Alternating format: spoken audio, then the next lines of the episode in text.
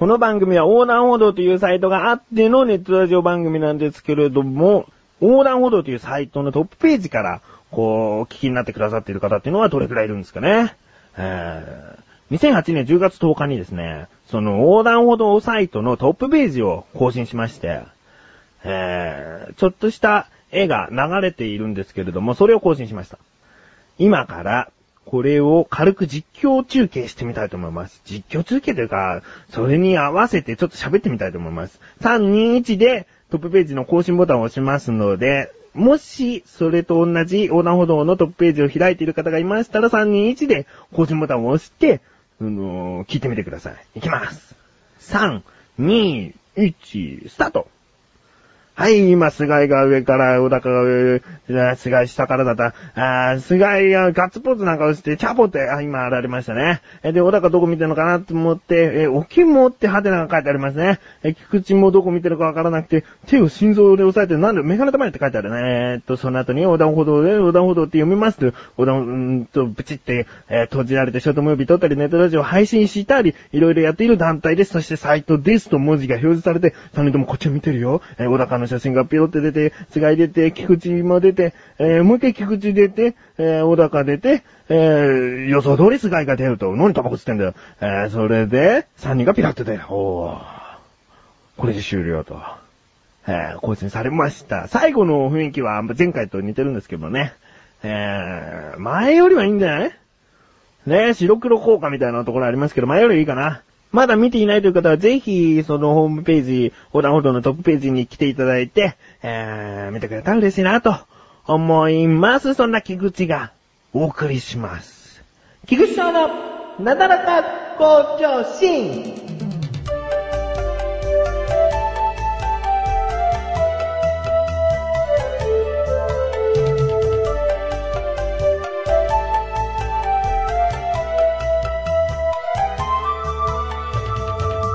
お菓子っていうのはさ、やっぱさ、カロリーが高いし、毎日食べてても、ね、絶対体に悪いから、もうね、ここ2年ぐらいはね、お菓子の時もあるけど、サプリメントをお菓子感覚で食べてる。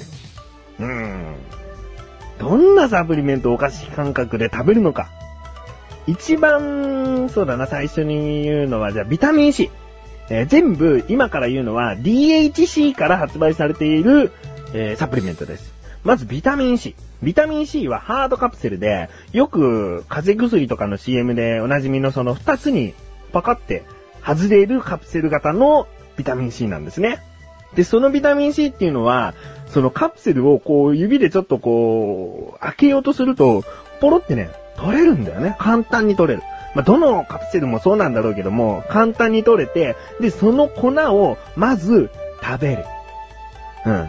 そして、意味のわからないそのハードのカプセルを舐めたりだとか噛んだりとかして食べる。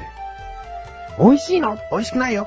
美味しくないんだけど、ちょっとなんつうんだろうな。じゃあ、ナタデココの食感美味しいのってことね。この変わった歯触りが好きなんだ。だから、そうやって、まず中のビタミン C のね、元なんだけど、そっちが、重要な部分なんだけど、それをもう口に流し込んで、ハードカプセルの部分をちょっと食べるっていうのがね、面白いんだな。でね、他にね、そ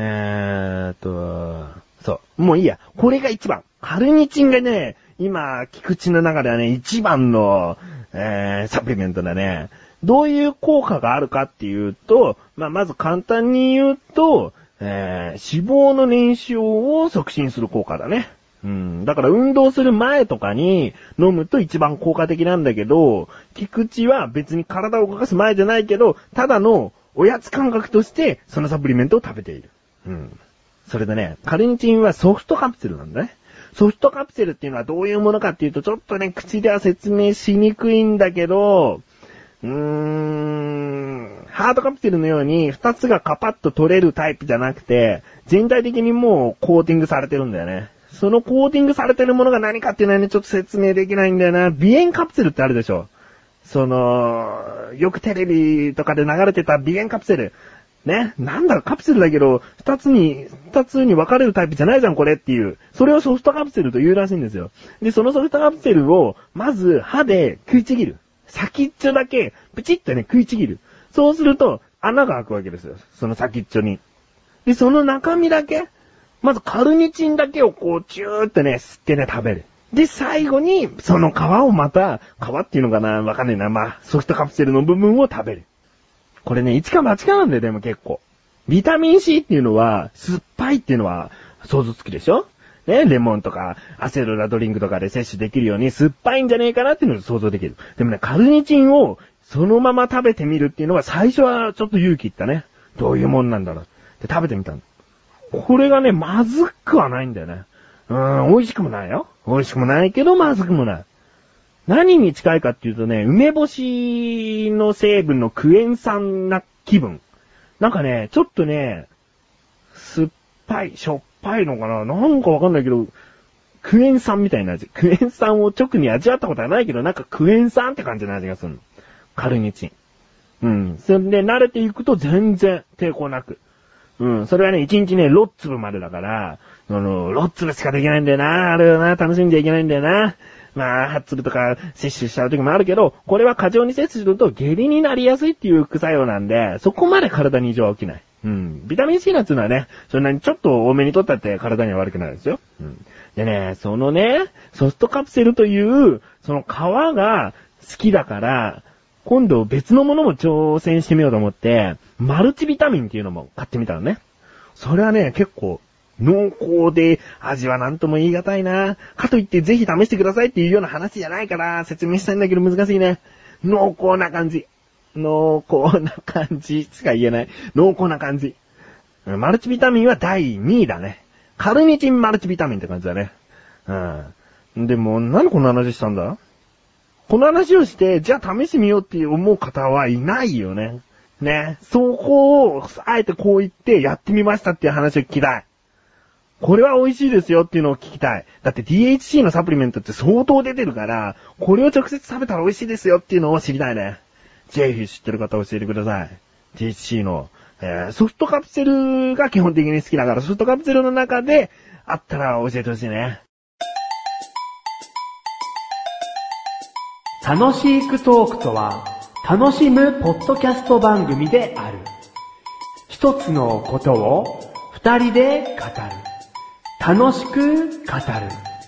語る、語る、ガタ。メガネたまーにとマッシュルがお送りする楽しくトーク。リンクページから行けます。ぜひ聞いてね。ガタ。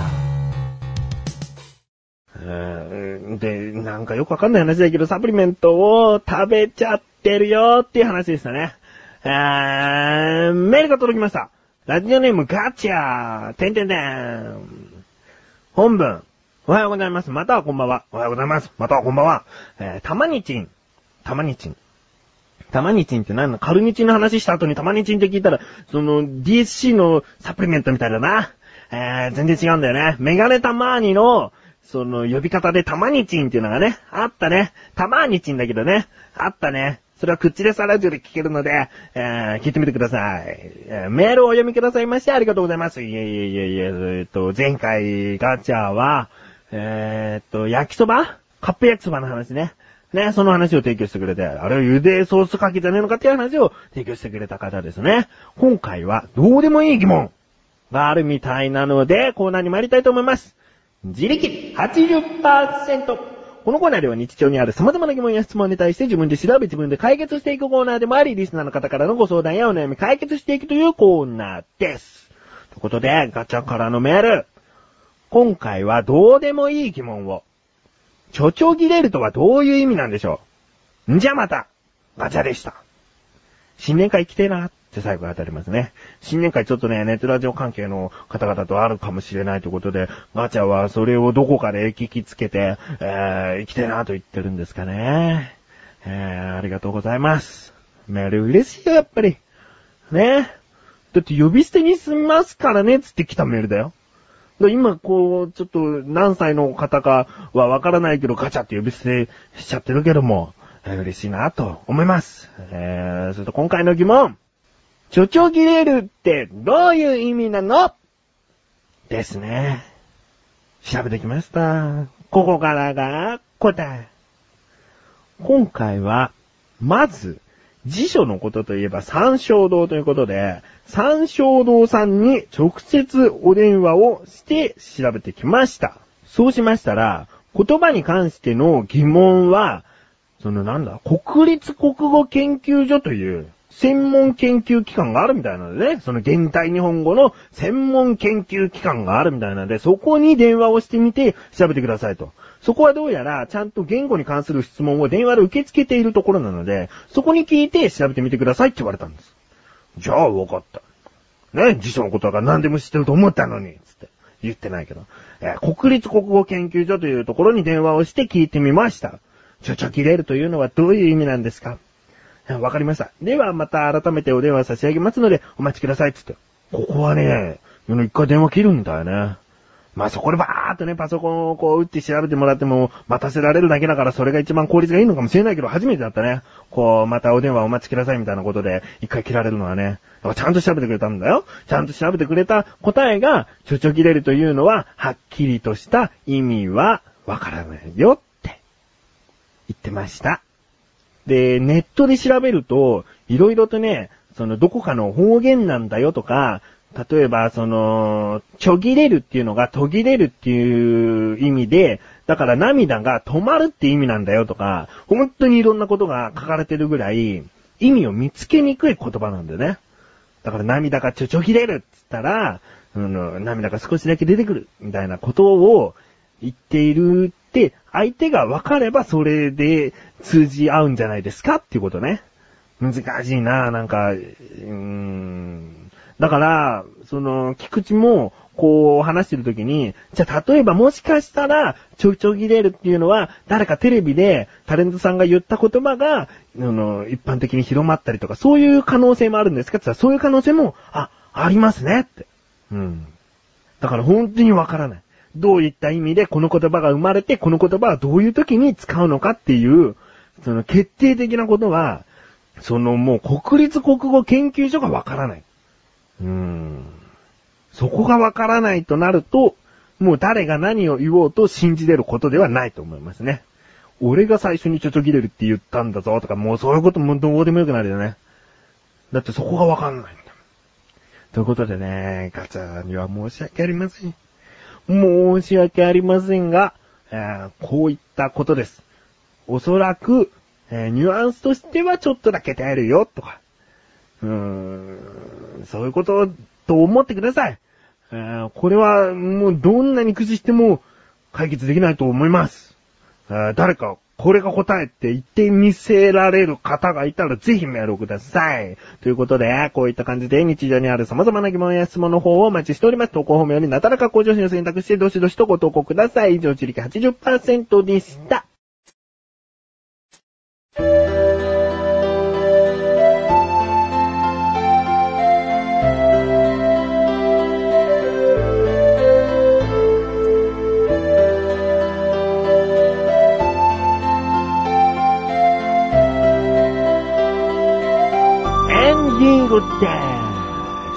なんかさ、こんなこと言うのもなんだけど、やっぱりメールをくれた方を呼び捨てにするっていうのはちょっと抵抗があるね。でも、言ってく。ガチャさん。さんつけちゃった。ガチャ、メールありがとうございました。ということで、お知らせです。少し前に更新されたお茶の味では、菅井良樹がとんでもないことを言い出しやがって、ちょっと、緊急事態といえば緊急事態。でも、次回のなだらかの更新とともに更新されるお茶の味では、それがもう解決されてんだよね。お茶の味ね。まあ、言っちゃえば菅井良樹が一時的に離脱するということなんですよ。じゃあ何お茶の味は小高一人でやっていくのどうなのね。もう菊池はある手を打っています。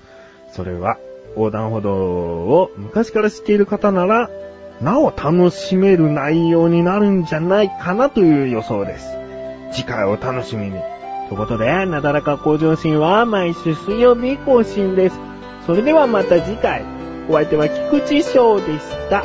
メガネたまにでもあるよ。たまにちんでもあるよ。お疲れ様だ。